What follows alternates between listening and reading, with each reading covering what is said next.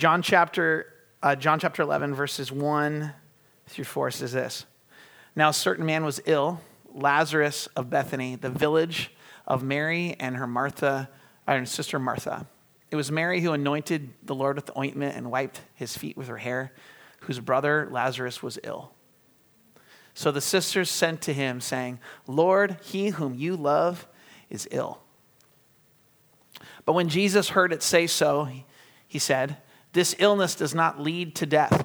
It is for the glory of God, so that the Son of God may be glorified through it. Uh, the title of this message this morning is, This Will Not End in Death. God, I um, just pray this morning. I, I, God, we, we ask God to hear a word from you this morning. Um, I just I just simply come, God, and I say, Lord, let every everything, God, that's uh, your voice be amplified. Everything that's Jeremy, God, be decreased. We we ask, God, that each one of us would leave this space hearing a message from God, uh, knowing, God, that we heard from you and that you want so much to give us life this morning and life to the full. So we pray that, God, with all our heart, God, today. Um, God, speak, and your servants are listening. And everyone said? Amen. Um, God does the impossible, and I, I'm finding that often it's when it's in our darkest place, that's when he comes. Um, this story, reading this, I felt like God was wanting me to preach on this, comes at a really interesting time. Uh, we just had two folks in our community uh, pass away. Um, Roberta, Bill's wife, passed away one, sat, one weekend ago and uh, married fifty-three years. Roberta was an incredible, beautiful woman of God that uh, impacted a whole bunch of people. And uh, nothing like a testimony of just being married for fifty-three years that can tell any, can speak for itself in a lot of ways. And then Carol passed away, an um, incredible, beautiful woman of God who impacted many people. Um, and both of these lives, it says in the Bible, it says, precious in the sight of God is the death of one of his saints. That's both of these folks. And God has something really precious in store through them. Um, this part of this story and, and this concept of death and all that we walk through is such a weird one. And I think, first of all, is that death was never a part of God's original design. Um, death doesn't feel right because it never was supposed to be. It's because of the curse that death happens. And, and in that, when we experience loss of loved ones and different things and it doesn't feel right, that's because it's not. We were meant to live forever. We were meant to live without sin, without sickness, without all that stuff. Yet in this space of brokenness and world, death has entered in the world. And God actually wants to use this and twist it, not for evil, but for good. Um, this next verse messed with my head all week. And this is part of the crux and the center of our message this morning. And it's verse five. And it says this. Now Jesus loved Martha and her sister and Lazarus. So when he heard that Lazarus was ill, catch, catch this, he stayed two days longer in the place where he was. What? I would think that that would be written, Lazarus loved Mary and Martha and Lazarus so much that he came right away. That he dropped everything and said, I'm coming right now. But actually, it says that he loved them so much, he stayed where he was two days longer. Now, if you look at the study of this and you read where he was, Jesus was actually, he had left Jerusalem, and Bethany was just south of, of Jerusalem, and he had actually traveled two days north to the Transjordan area. So he was actually not even in the same area. So probably what happened is Mary and Martha, Lazarus gets sick. They, they're like, we got to get Jesus. We need the miracle worker right now. We need him to come right now. So they sent a messenger running to Jesus. And that guy got there two days later, probably most likely, and was getting there probably about the time that Lazarus was about to pass. I, I was kind of processing this, and I and I, I wrote down this word, these two words, divine delays. The only reason why God ever delays is because he has something better in mind. The only reason why God ever delays is because he has something better in mind. You can, you can apply that to any space of your life, anywhere in the world. Now, I'm not saying every delay is God. Sometimes those delays are us. Sometimes those delays are um, Satan messing with us or people messing with us. And, and, and God does not want to kill, steal, or destroy anything in your life. In fact, he wants you to have an abundant, full life, full of his blessing and riches. But sometimes there's things that are going on that are com- uncomfortable, difficult, hard, and there is a divine delay in the process. And I, and I wrote down these four thoughts, and I, I wrote down one. Everything that God does towards us is motivated by love. So that even applies to delays. Two, we don't see the full picture. And there's aspects of what happened in our world, and we're seeing, God, why is this delayed, or why is this happening? And God's like, there's more than you don't see. You don't see the full picture. Three, any delay that goes on in your life, it's because God wants to reveal his glory to you. He wants to reveal who he is to you. And four, his delay is not a delay.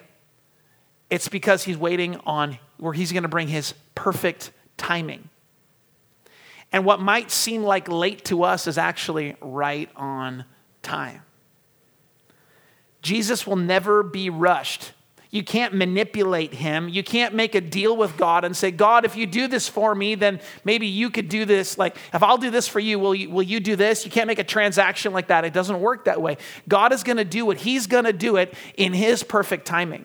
You can't push and pull God, make a contract and say, sign here. He has his plan, his ways. We can do it our way or we can do it his way. Either way, God will not be manipulated. He will do things in his timing, in his ways. There's a there's this band called Maverick City or Maverick. Anybody heard of that guy? Those guys? They got this one song called "Wait on the Lord," and and it's an epic song talking about what do you do in the divine waiting. And they say these things like, "You're gonna worship while you wait. We're gonna speak to God while we wait." It's tough. I would say that probably one of the hardest things to do in the walk with God is wait. Because when I wait, I'm not doing my plan. When I wait, I'm not trying to figure it out. When I wait, I got problems and issues that are unresolved and dreams that aren't happening and struggles in my life, and they're not answered, and I'm waiting. Isaiah forty twenty-nine says this, twenty-nine through thirty-one.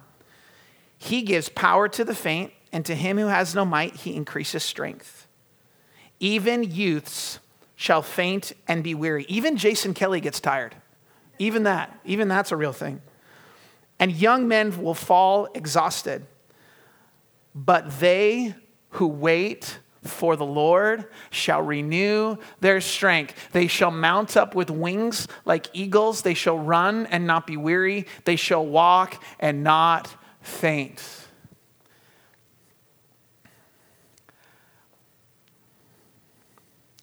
Sometimes the biggest act of faith that we can do is to not do anything. Just let go of the whole thing. The dream, the plan, the struggle, the pain, the thing that you can't fix. To stop, pull up a chair, grab your Bible and say, God, I'm going to wait on you. I have these unresolved things. I have these questions. I have this thing I don't know what to do. I got this mountain in my way. I got this death in my family. I got this problem, this pressing thing screaming in my ear. And God says, will you wait on me?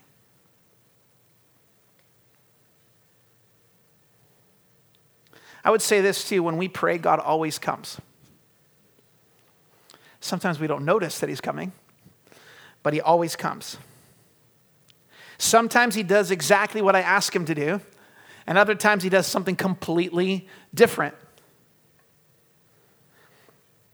Super interesting. So in verse seven of this chapter, two days have passed, and Jesus says this.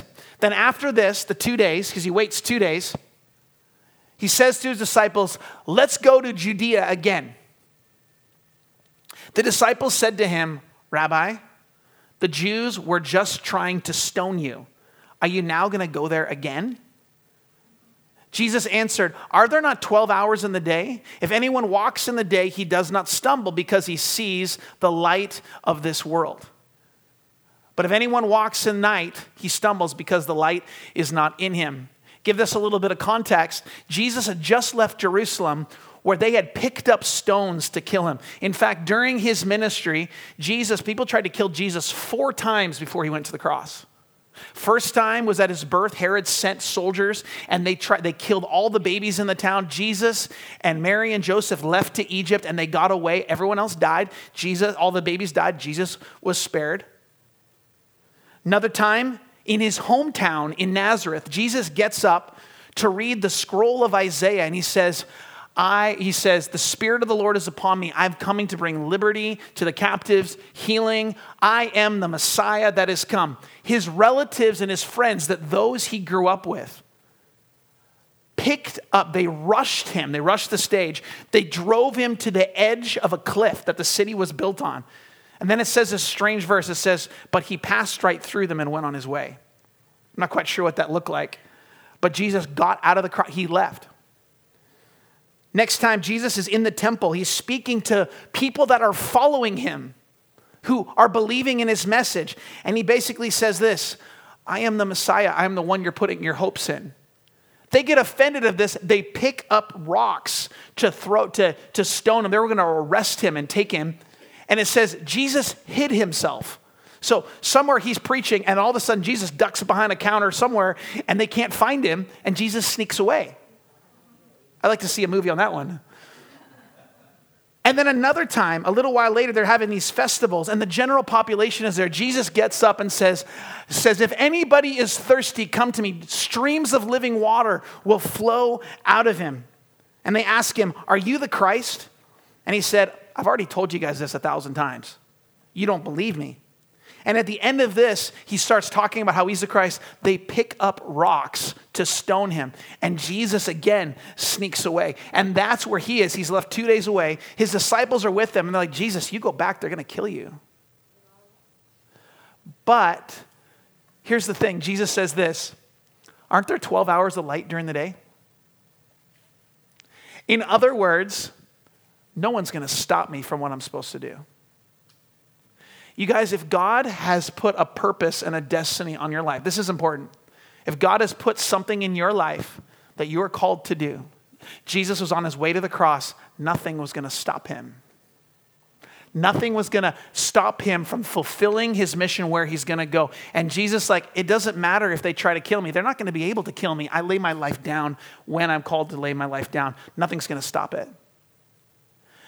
In every purpose that God has, the safest place, get this, the safest place that you can be is in the center of God's will for your life. Matthew ten twenty-eight says this, don't fear those who can kill the body, but cannot kill the soul. Rather, fear him who can destroy both soul and body in hell. Who is worth fearing? The one with the stones? The one who speaks out against you, or the one that we're going to stand before one day before the judgment seat of God, and he's going to, we're going to give an account for our life. In a thousand years, I don't think we're going to care about anybody's opinion, including our own. It's going to be his opinion that we're going to care about. So Jesus heads back.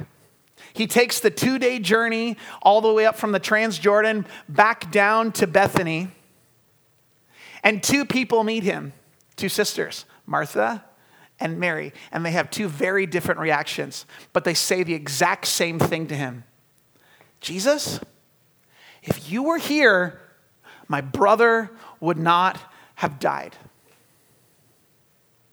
Mary hears that Jesus is in town and he does, she doesn't go out. She is so distraught. She's so broken. She just kind of collapses right where she is and she stays. Martha, I think Martha had a little more gumption, a little more push. She goes out to meet Jesus out of the edge of the town. And her first thing that she says is, Lord, if you had been here, my brother would not have died. Jesus, you failed us. Where were you? Jesus said to her, but then she says this, but even now I know that whatever you ask from God, God will give you. And Jesus said to her, your brother will rise again. Have you ever been there with God? God, you could do something about this. Why aren't you doing something? God, what's the deal? Martha said to him, see, she, Martha, knew her Bible. I know that he will rise again in the resurrection on the last day. I know it's going to be okay in the end. But if you were here, he wouldn't have died. Jesus said to her, I am the resurrection and the life. Whoever believes in me, though he dies, yet he will live. Resurrection isn't an event. Resurrection is a person. And when resurrection comes to town, everything that's dead comes to life. You guys, I think part of the reality of the miraculous of God is that we need him. We need to invite him into every space of where we're living, breathing, moving, because he desires to bring resurrection life into every aspect of our life. And when he enters into your work, into your family, into the brokenness of our bodies, all that stuff, he wants to bring resurrection life. It's who he is. When he shows up, because he is life.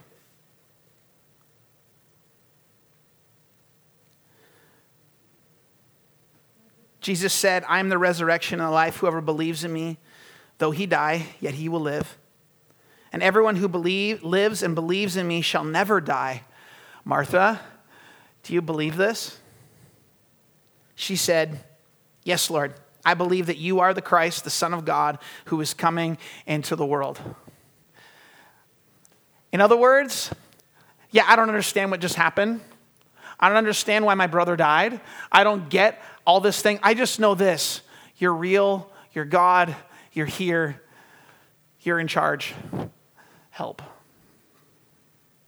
Favorite preacher of mine, a guy named Bob Zorgi. He uh, he was a preacher and he was a um, a worship leader, and he actually had throat surgery and it went really bad and he lost his voice. Couldn't speak. Couldn't sing, couldn't do anything. And he he said for he said for about eight years, he was so confused. He's like, God, I was loving you. I was doing what I was supposed to be doing. I, I don't get it. How could I be doing what was right and take a hit like this?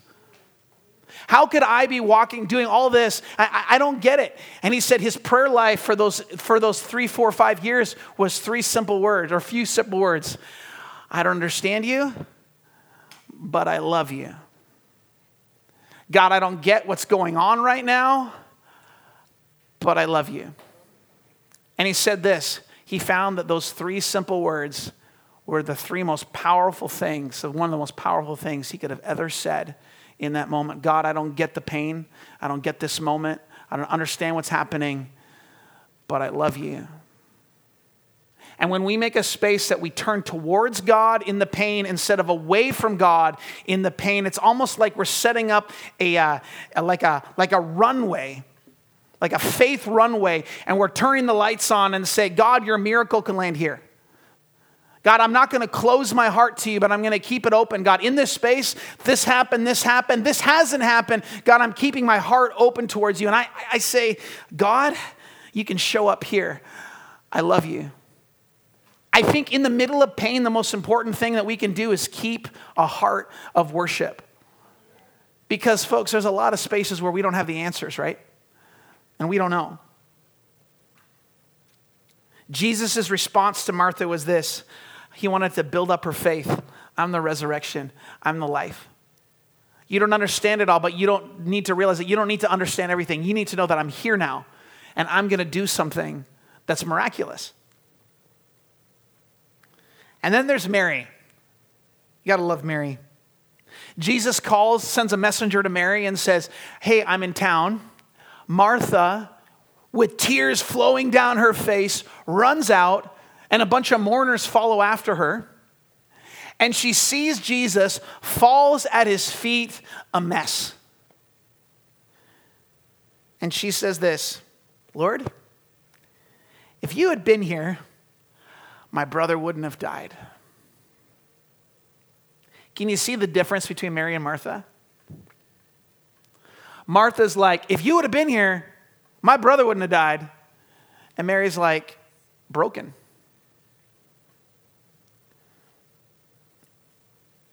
When Jesus saw her weeping and the Jews who had been also weeping, he was deeply moved in his spirit and he was greatly troubled. man, God, God isn't afraid of our mess. And when we're a mess, he's like, I'm here with you. We fall like a puddle at his feet, and he's just like, I'm, I'm deeply moved too. I'm with you too. But the other space that was going on in Jesus' heart, yeah, he was deeply moved. He was, he was feeling. It says here later, it says that Jesus wept with him. But there was also, in that place of deeply moved, there was a part of Jesus that was like, would you believe in me? Would you trust me? You know, Jesus takes us in our mess and our hope and our space, but he's like, it's not hopeless. I'm here. Dare to have hope again. Just like that video. Like, dare to have hope again. And I think sometimes we're like, I, I don't want to try to hope again. It, it, it's too painful when it doesn't work out. And Jesus is like, yeah, but I'm here now. And when he's here, he's the resurrection and the life. He's the hope. And so in that space, Jesus is like, would you trust me, the resurrection and the life, to bring resurrection life here right now? Then Jesus, deeply moved again, comes to the tomb. It was a cave. And a stone was laid against it. Jesus said, take the stone away.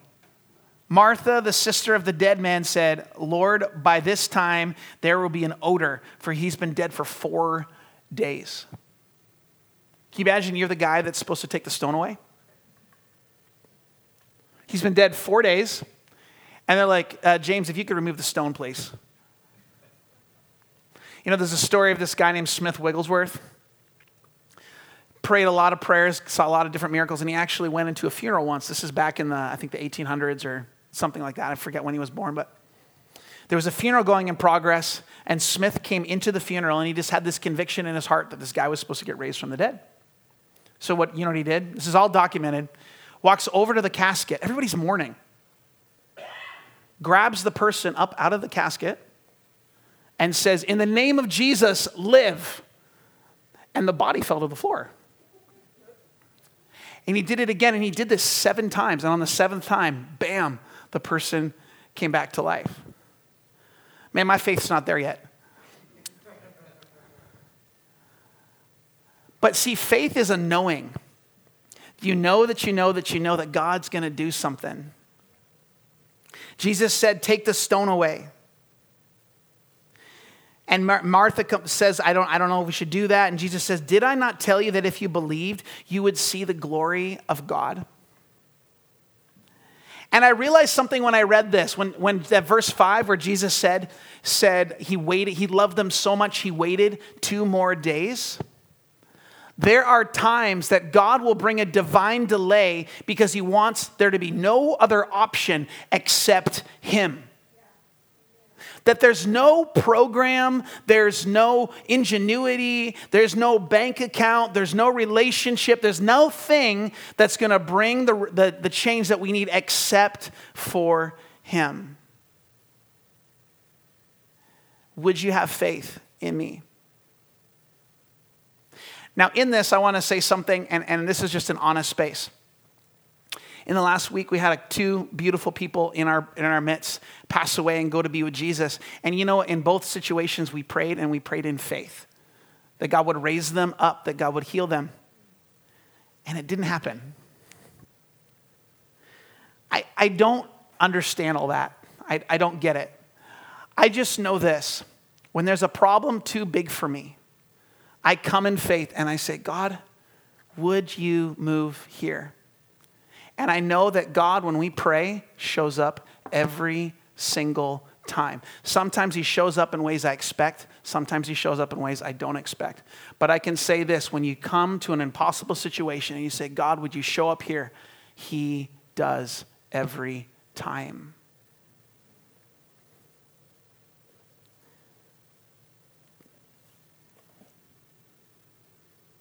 I think sometimes we experience the glory of God in our darkest spaces and our darkest times. When death happens, when pain happens, when struggle happens, I think that's those are the moments sometimes where we sense the presence of God the nearest and the closest. We know his friendship and we experience his sorrow and his grief. There is something about the dark place that God meets us in. Jesus said to Mary and Martha, you will see the glory of God. And I want to tell you to everybody walking through a dark place this morning, God wants to reveal himself to you. He wants to give you his friendship in that dark place.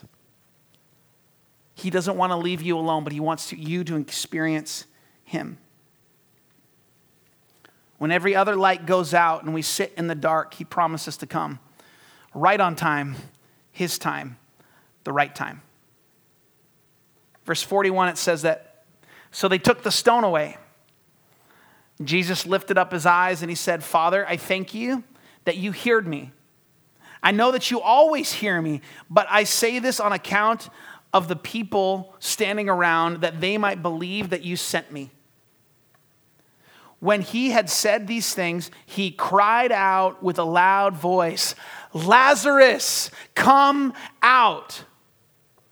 The man who had died came out, his hands and his feet bound with linen strips and his face wrapped with a cloth. And Jesus said to them, unbind him, let him go.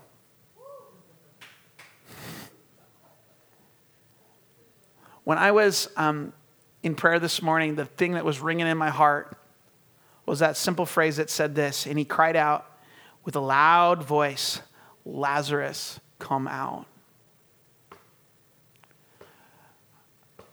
Lazarus, come out. Bellingham, come out. Those bound by addiction, come out. Those in hopelessness, come out. Those bound by sickness, come out. When Jesus shows up, every knee bows. Everyone knows. Every addiction breaks. It shifts when he shows up.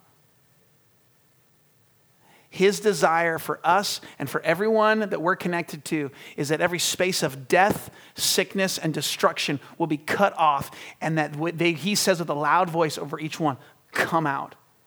Marriage is restored, healing happening, change shifting. Jesus says, take away the stone. Lazarus, come out. And then Jesus goes to the Father. He goes to the cross. And he stares you and me in the face. And he says, your turn. Your turn. Your turn in your world and your family. And I've now put my spirit upon you. And I'm saying to you about your coworkers, your family members, your friends, your world, roll away the stone. Lazarus, come out. Because of the power of Christ and what he wants to do. Take away the stone. Position yourself with an open heart that says, okay, God, I'm open to your miracle. God, have your way. When Jesus speaks the word, life happens, period. Shifting happens, period. And then I thought this last part was interesting, and I think this is what God is inviting us into in this fall. Lazarus comes hopping out of the tomb, bound up with grave robes, and he says to the people, unbind him, let him go. As God frees people, delivers people, transforms situations, heals them, then Jesus turns to you and me and says, unbind them. Walk with them, help them, buy them groceries, be with them, sit with them over coffee, talk to them, help them out. Their finances are a mess. You got to walk with them. Whatever it is, God desires that we would walk and be those that would unbind.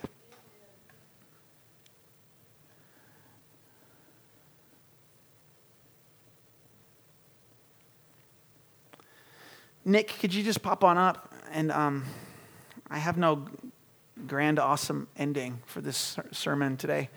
Um, except this thing ringing in my spirit this morning, Lazarus, come out. Anybody got a mountain in their life? A struggle? A heavy thing? Yeah. Can we just all stand on up? Could you put a shoulder on the person next to you? They, uh, they, they need Jesus real bad, okay?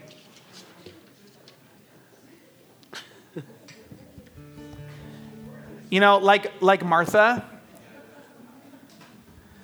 Like Martha, I think sometimes we just need to be reminded that, you know, we say, God, where were you?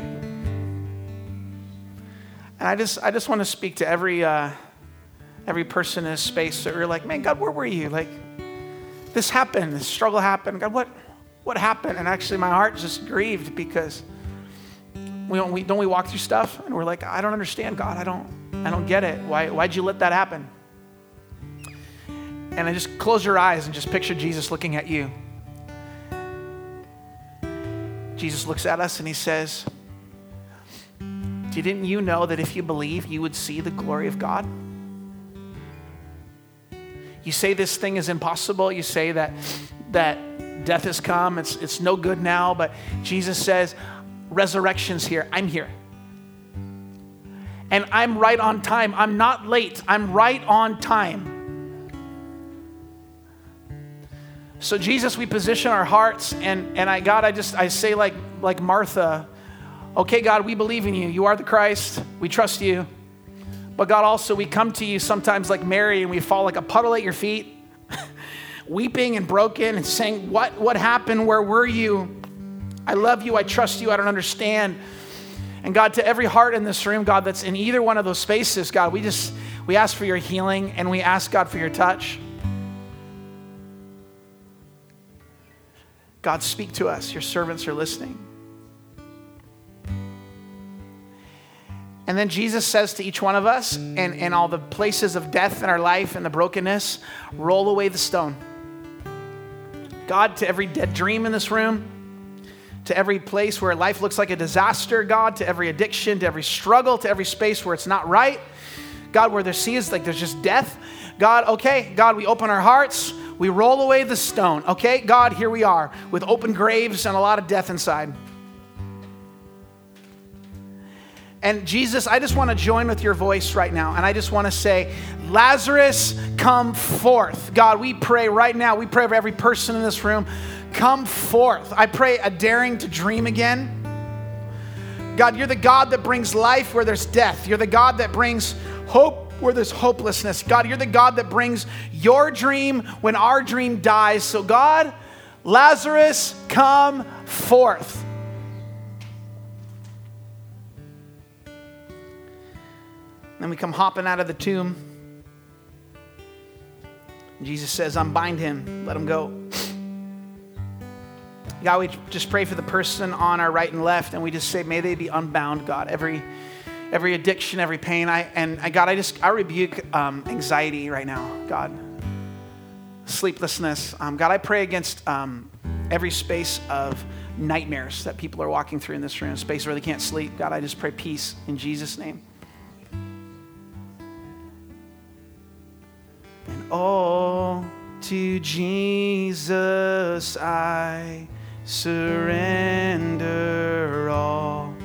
To him I freely give, and I will ever love and trust in you. His presence. I surrender all. Let's just sing that. And I surrender all. And I surrender. To Jesus. Oh, to thee, my blessed Savior, I surrender all. God, we just declare that you are resurrection, your life. And we have no ability to bring life on our own. We need you to show up. So we just declare life.